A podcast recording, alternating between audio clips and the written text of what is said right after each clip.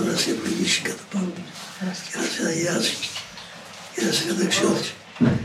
Όλοι του πληρώματος της Θείας Ευλογίας.